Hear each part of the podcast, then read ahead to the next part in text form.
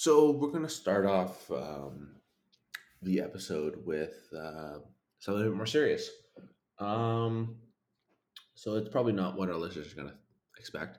So we are not going to talk about the Kyle Beach story this week.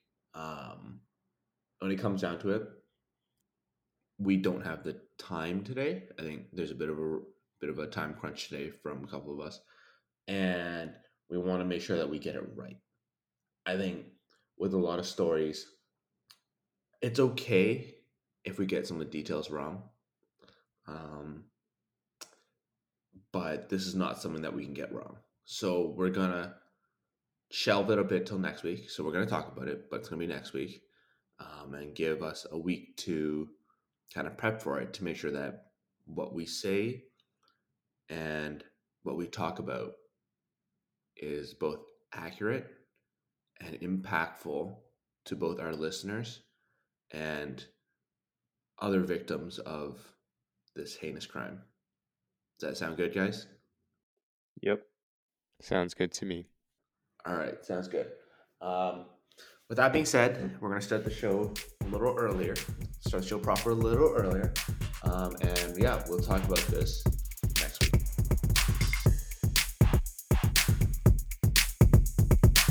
You're listening to the Bag of Pucks podcast, part of the National Podcast Network.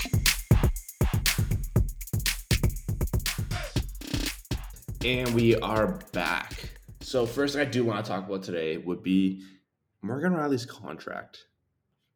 That's like super reasonable, right? Eight years, I think 60 million.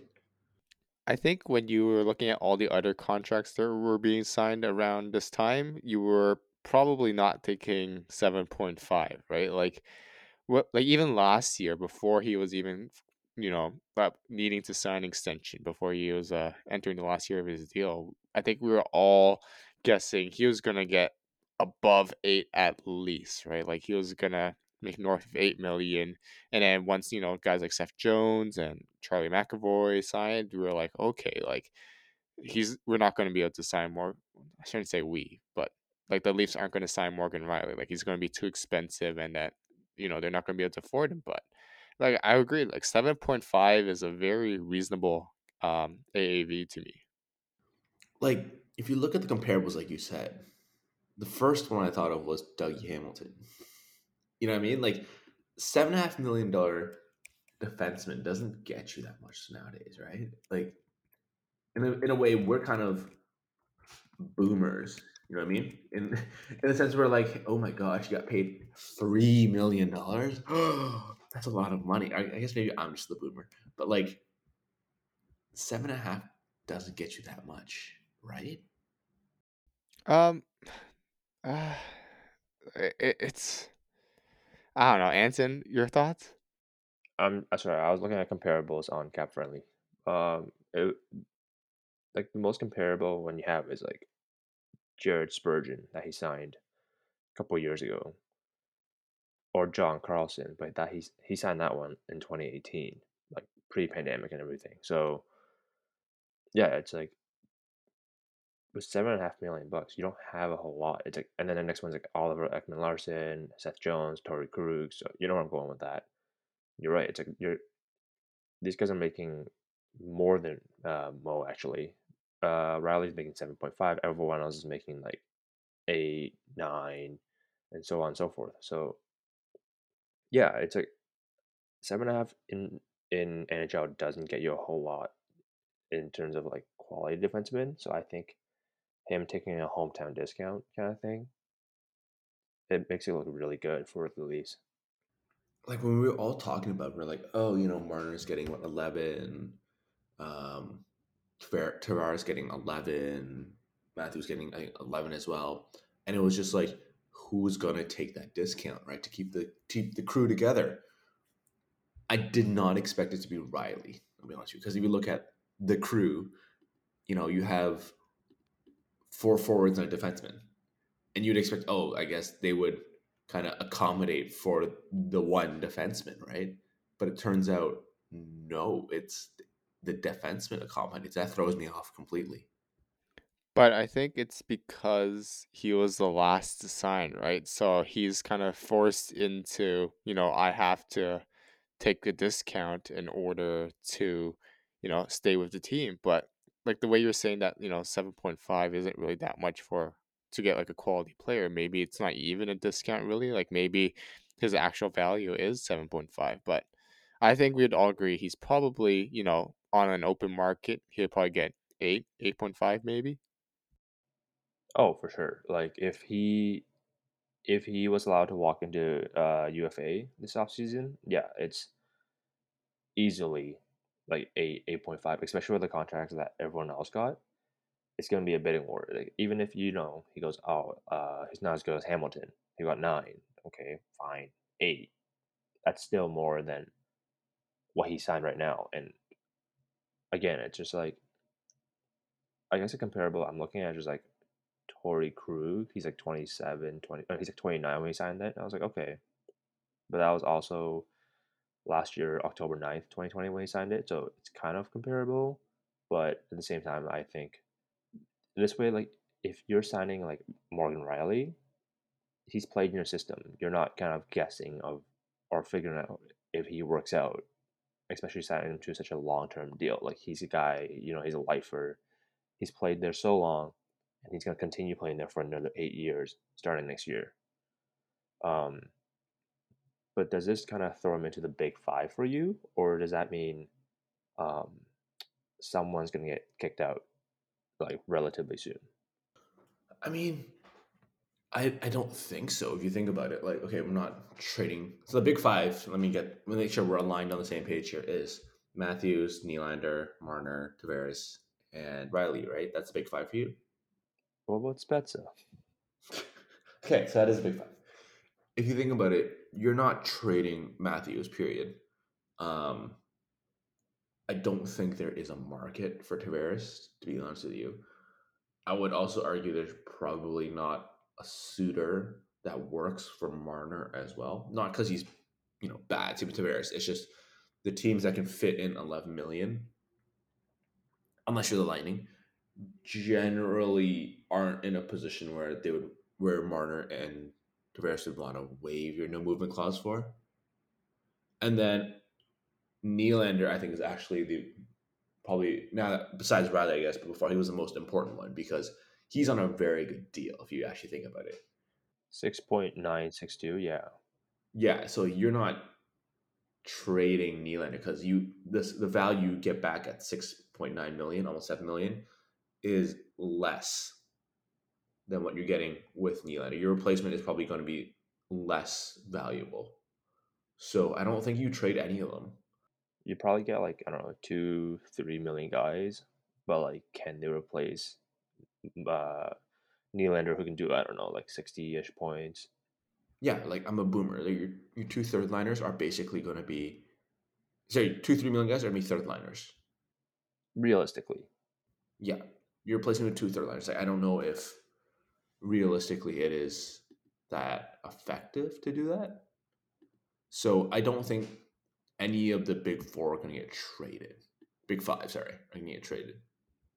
Now I'm just gonna throw this out there quickly. Though. It's just like with the big five, if the cap stays flat for next year, it's fifty eight point nine percent of the cap to five players. I know, but like I, I think Dubas has made his bed and he's gonna have to sleep in it, right? He's committed to, you know, having a top heavy lineup. He's committed to guys like his big five. He's committed, you know, I would even like as part of his core, you got the big five, and I probably like Muzzin and Brodie are pretty much stuck there as well, given their contracts and their age. Like I think Dubas is like, okay, this is what I'm gonna be doing for this team. We're going to try to, you know, scout well, you know, draft young prospects who can just fill out all the other depth pieces, but we are going to depend on, you know, this core group of players and we're not going to trade them. So, like, I, I would tend to agree with um, Olson here. Like, I, I think you're, you're just going to have this team. You're not going to be, you know, moving on from any of them. Like, it's hard, right? Because, like, this isn't like basketball where you really only need five main. You only have five when you five players, right? You can kind of supplement them with like, you know, like role players, and you know, it's a soft cap, right? That, that's a whole different story because it, you know it's a soft cap. Hockey, it's a hard cap, and especially in baseball, it's money is only a thing for your ownership to provide you with. It's not an actual tangible item. It's not a restrainer, but in hockey it is because it's a hard cap. Um, with that being said, it's you need depth. I think hockey, when it comes down to it, is a very physical sport. Like, don't get me wrong, I I don't think it's as physical as, as like football. Like the NFL is a lot more physical, but with how hockey players are, I know I feel injuries are a lot more prevalent and, and impactful. I think it's probably the word I'm looking for. Sorry, a lot more impactful to the game. But I think when you have a brand like Toronto and like the Leafs in a place like Toronto, you're uniquely advantageous is the word I'm looking for. Yes, uniquely advantageous in the sense that many players grew up wanting to be Maple Leafs. Like this isn't like you know like Carolina or Florida where it's like your pool of players growing up wanting to be a Panther or a Hurricane is significantly less, right?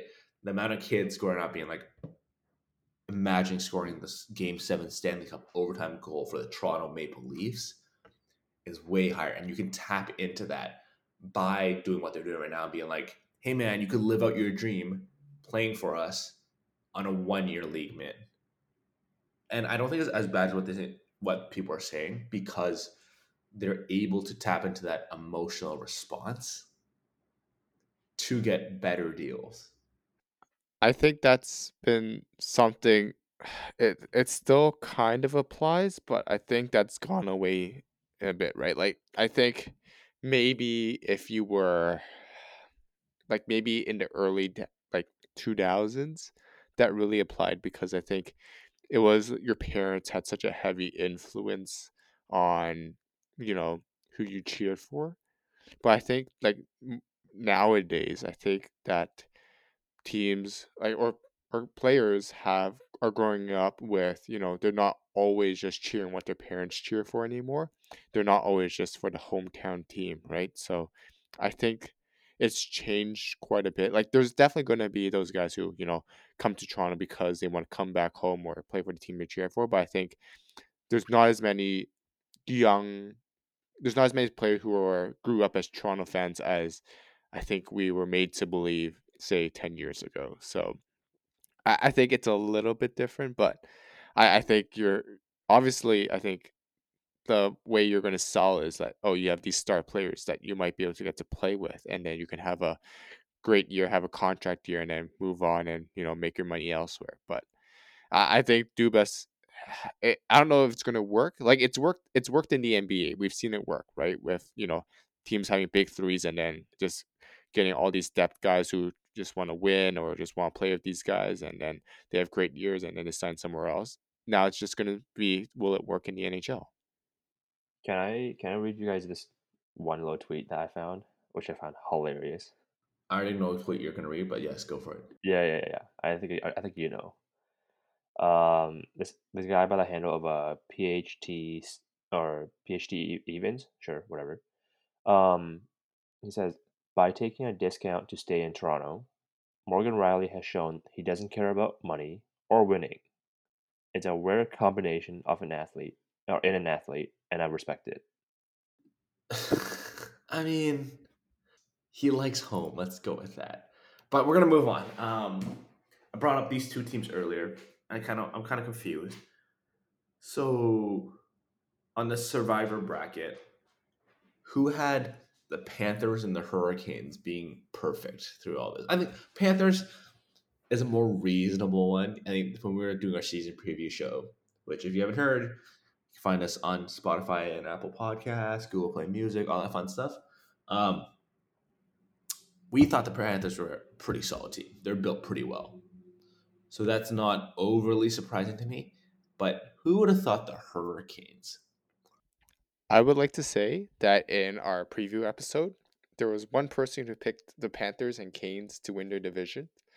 Um, I don't want to brag, but uh, it's looking pretty good for me right now. The Panthers, I'm not surprised about. Um, the Canes, I kind of more expect them to be like four and one, not perfect. But Freddie is has been a literal god for them. Um, I don't know what's happening there. I, I guess Carolina just has, I don't know, a fountain for goalies too. It's just like, hey, whatever injuries, whatever you have, uh, don't worry about it. You'll be fine. And that's exactly what he's doing over there.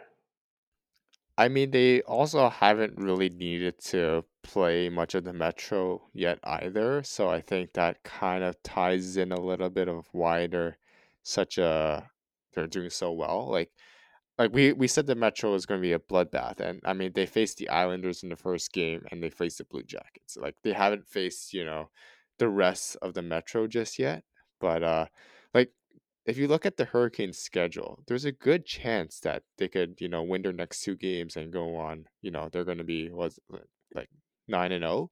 But then I'm going to be interested in on November 6th, a week from now because it's the Hurricanes versus the Panthers. Like I wonder will do you think guys think both teams are still going to be perfect going into that game?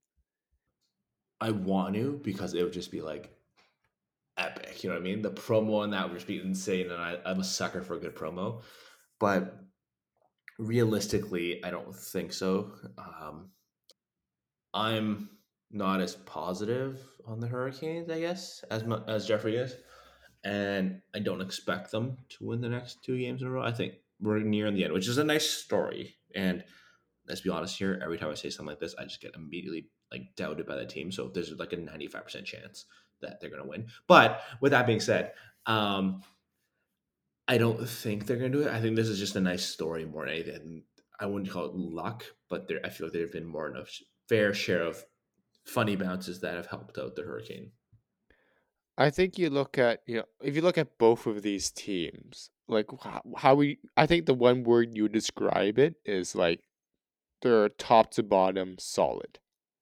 Like I, it's hard to see like us yes, there's definitely areas where they can improve, but like a significant weak area is like there's not really like somewhere where you're like, oh, like this is something that's awful for them, right? Like I look at this Panthers lineup, like the top 12 forwards, like excluding Lundell being injured, I think probably one of the most complete top 12s in terms of forward groups.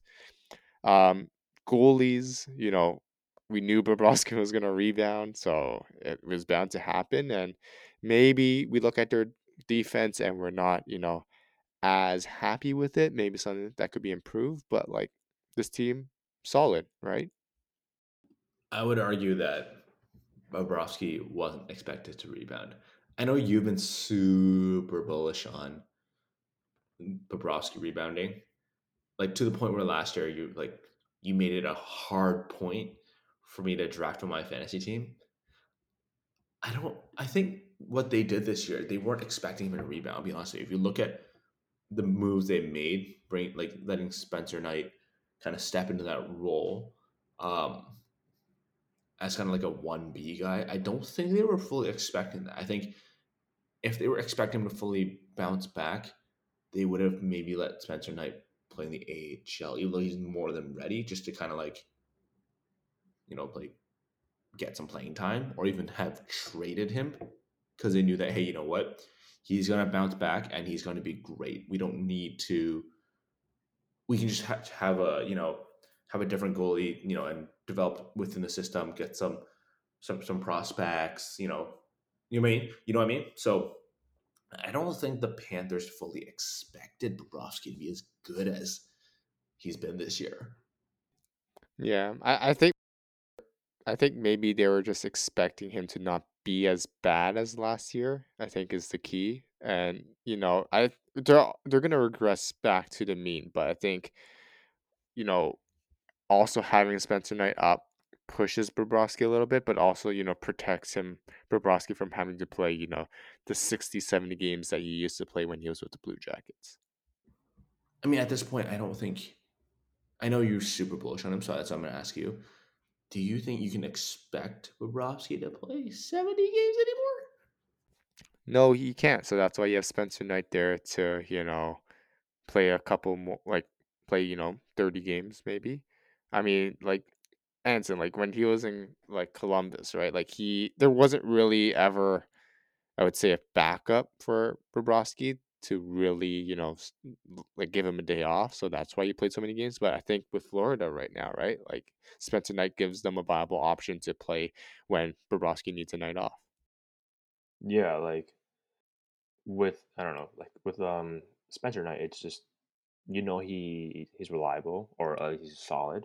Um, to your point about like having backups for for Bobrovsky, like yeah, he had Korpi, he had I think he had Forsberg one year and McElhinney. Like they were all okay for the most part uh, during that time, but I don't think any of them were, you know, as good as Spencer Knight. I would say.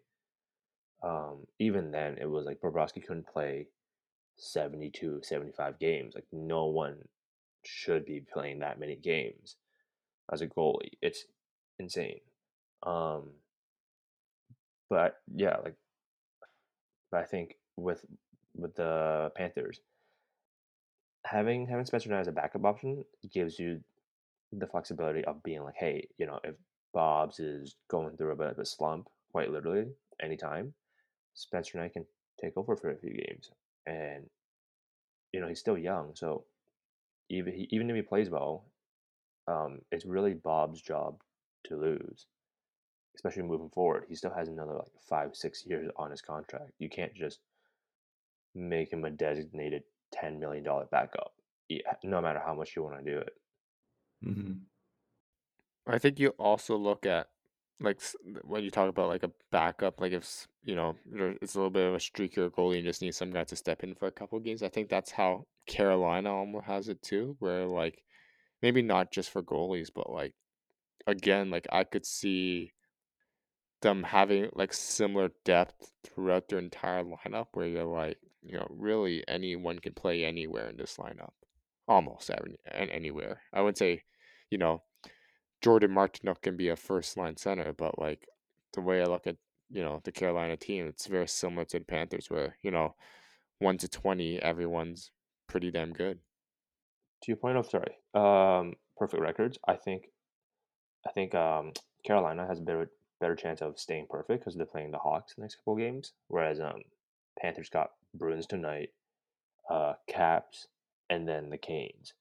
I think their schedule is a bit more tougher, and if there was a team who would um, lose their perfection streak, uh, I think it would be the Panthers. So, I guess you brought it up the imperfect streak, say for the Hawks and the Coyotes. Is this because the Coyotes were supposed to not like completely suck. You know what I mean? The Coyotes weren't supposed to, you know, win it per se, but they were supposed to not completely suck, but they're kind of, you know, on the path of completely sucking. Is that is that the proper term to use, guys? You didn't expect them to blow this much. And then the Blackhawks, they're trying to contend right? You don't bring in 36 year old Marc-Andre Fleury if you're not trying to contend. You don't bring the reigning Vezina trophy winner for nothing and then trade for Seth Jones, sign him to an eight year extension just to suck. Yeah, nine and a half. So honestly, like that's another comparable. Bring it back to Morgan Rielly.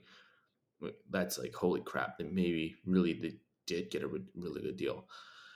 Um, but yeah, so they're trying to contend and something's definitely not going well there.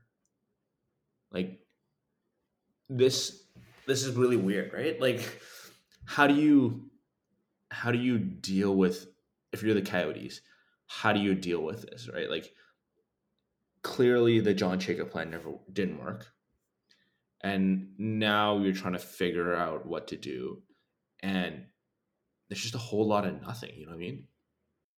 But was this not their plan this season to just shit the bed and then hopefully, you know, get the first overall and draft uh, Shane Wright? Was this not the plan? Like, like yes, I, they're gonna win eventually. We think, but like this is what what this was what was was expected for this team, right? Like you look at their goalies right now. Like, can you know? Do you know any of these goalies? No. Like Who are their goalies? Please, please share with us. right now. So Carter Hutton is out for three weeks. So they have Karel Vejmelka and Ivan Prosvetov, I want to say. Um, and between the two of them, before the season, they've had a total of three NHL appearances. And now this season, because there's no one else to play, they've had seven. So basically, between the two of them, including this season, they've had 10 appearances between the two of them. It's not looking good. Okay, let me let me you know say something in between though. Ivan Pros-. Okay, sorry if I butchered the name. He's on an emergency loan, so you know he's not a elite player to start with. You know he shouldn't be here for. That's what I'm trying to go with. Um, they have Josef Korenar in the system, and he played ten games last year with the Sharks. Um, so you know there is ten games of NHL experience in in the system that they're just not using. Um, and Karel Vejmelka is starter level in I guess he'd say above starter level consistently in the Czech Extra Liga, which I would say is probably like a third tier league if you consider you take apart like the second tier being KHL, SHL, Liiga for goalies as well, and then you'd get that third tier, and that's kind of where you get that Czech leagues. Um, I mean, there are pieces there, and I think there are like injuries. You know what I mean? Carter Hutton, I think, is a one of the lower end goalies for starters in the NHL. I mean, for this team that's trying to just kind of be like not sucking completely, you don't need a great goalie. You just need one that doesn't suck. And I don't think Carter Hutton sucks. so I feel like the injuries kind of screw them over. They have no depth. Don't get me wrong, but I don't think they're they're sucking. I heard you stumbled there when you got to Carter Hutton and you saw his numbers, I think. And then you were you wanted to go back, but you were too far into saying Carter Hutton was a, an okay goalie that you couldn't back away. I've committed fully, but I mean, if like they have pieces, that's the thing, right? Like Clayton Keller is a strong piece. I would say Dmitrij Jaskin has the potential to be a pretty strong piece, but you know he needs to be supported. Right, a guy who has sixty points in fifty nine games in the KHL is a piece. He may not be a great piece, but he he is a piece. I think Lawson Crouse could become a piece. You know what I mean? Like, and on defense, Chychrun is a, is a piece. I would say Lyubushkin, if you put him in the right situations, is is, is a piece to use. Not a very offensive piece, but like in the right situations, you know, he's pretty good. I'd say Soderstrom has the potential to be good if he's not hurt. Like there are pieces here.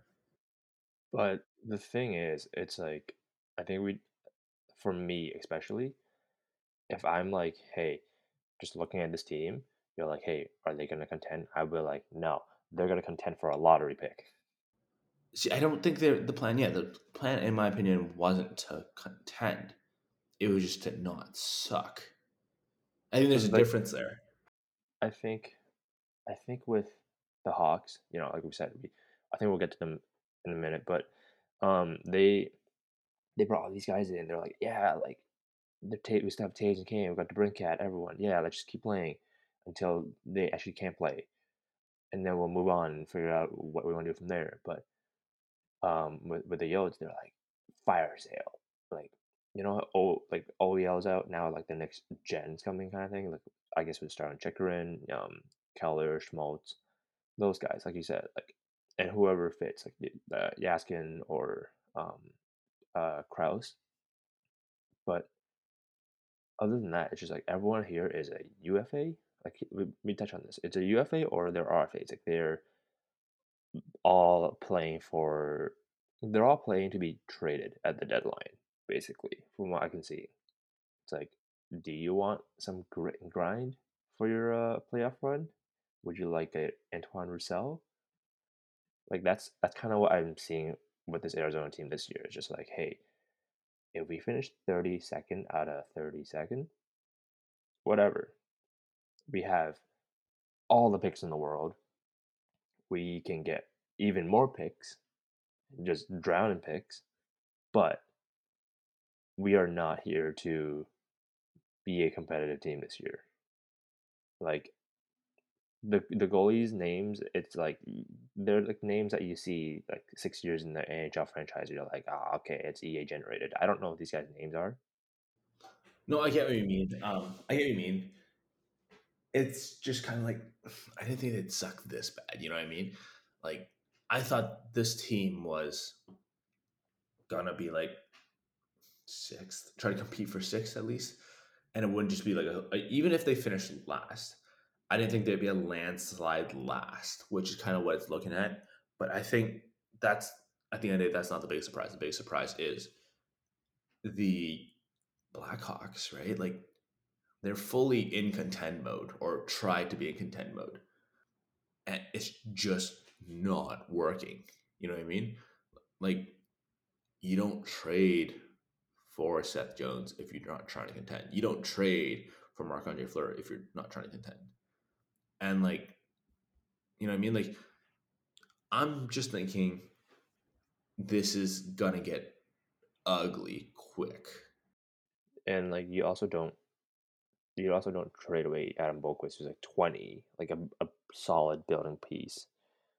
Um, if you're trying to contend and stuff, like, sorry, if you're like rebuilding, like you don't trade away a 20 year old defenseman, and you don't trade away your first round pick from last year, and you don't trade away potentially um, this year's first round pick, which is top two protected, but like it's you know like you don't do that if you're rebuilding. So clearly, when when Bowman was building this team for this year, he was like, hey, two more years of Toews and uh, I want to say Kane.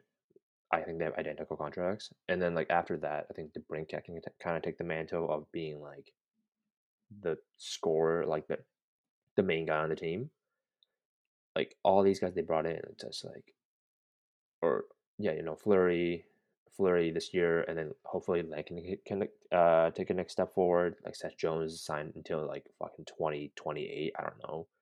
Like Jake McCabe, all these guys, you don't bring them into rebuild. You bring them into compete for a Stanley Cup uh, ring.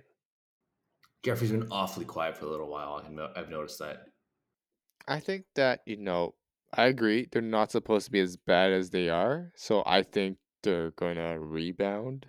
Like, I don't think they're supposed to be in the same tier as Arizona in terms of their how they're playing right now. And I mean, I don't know if they had a tough schedule, but I, I think it's gonna come back. I think to um their head coach, right, J- Jeremy Colliton. Like he's kind of I want to say the first you know new age young coach I would say, and you know he ha- he found some success with the Blackhawks, but I think his time's kind of run out where you know maybe he isn't the right fit for this team anymore, right? Like he was probably I think I think when he started coaching, he was like the same age as some of the guys on the team, right? Like it was almost as weird as like when like you know Marlowe and like Dubas and Keefe were all around. I don't know if Keefe was around yet, but like it was kind of around that weird timing. But like I wonder if they just need like a new voice in the locker room.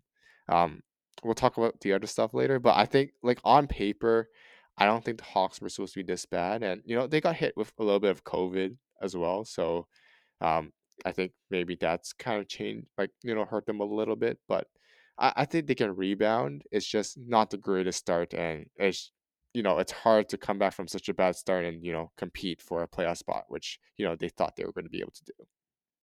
Yeah, and and, and that's probably where we're we're gonna kind of put a pin on it. I think we kind of just been going in circles on this. Um, also because I almost I gotta go. Uh so let's wrap this up, um, and we'll have some final thoughts, and we'll start with Jeffrey. I feel like I've been singled out the last three episodes because I've been named to do my final thoughts first. Um, every single time, Austin. I don't think that's very nice of you. So, um, my final thought is I would like to hear Anson's final thoughts. That's a horrible way to transition. Okay. Just gonna point out uh my final thought. I'm just quickly scrolling. The Metro's the only team that has uh teams about 500, even the six, seven, eight. The rest of the teams, uh, you know, the two and six Canadiens, uh, 071 Coyotes, and the one five and one LA Kings. And because you said your final thought, Jeffrey, you cannot go again. Go ahead, Olsen.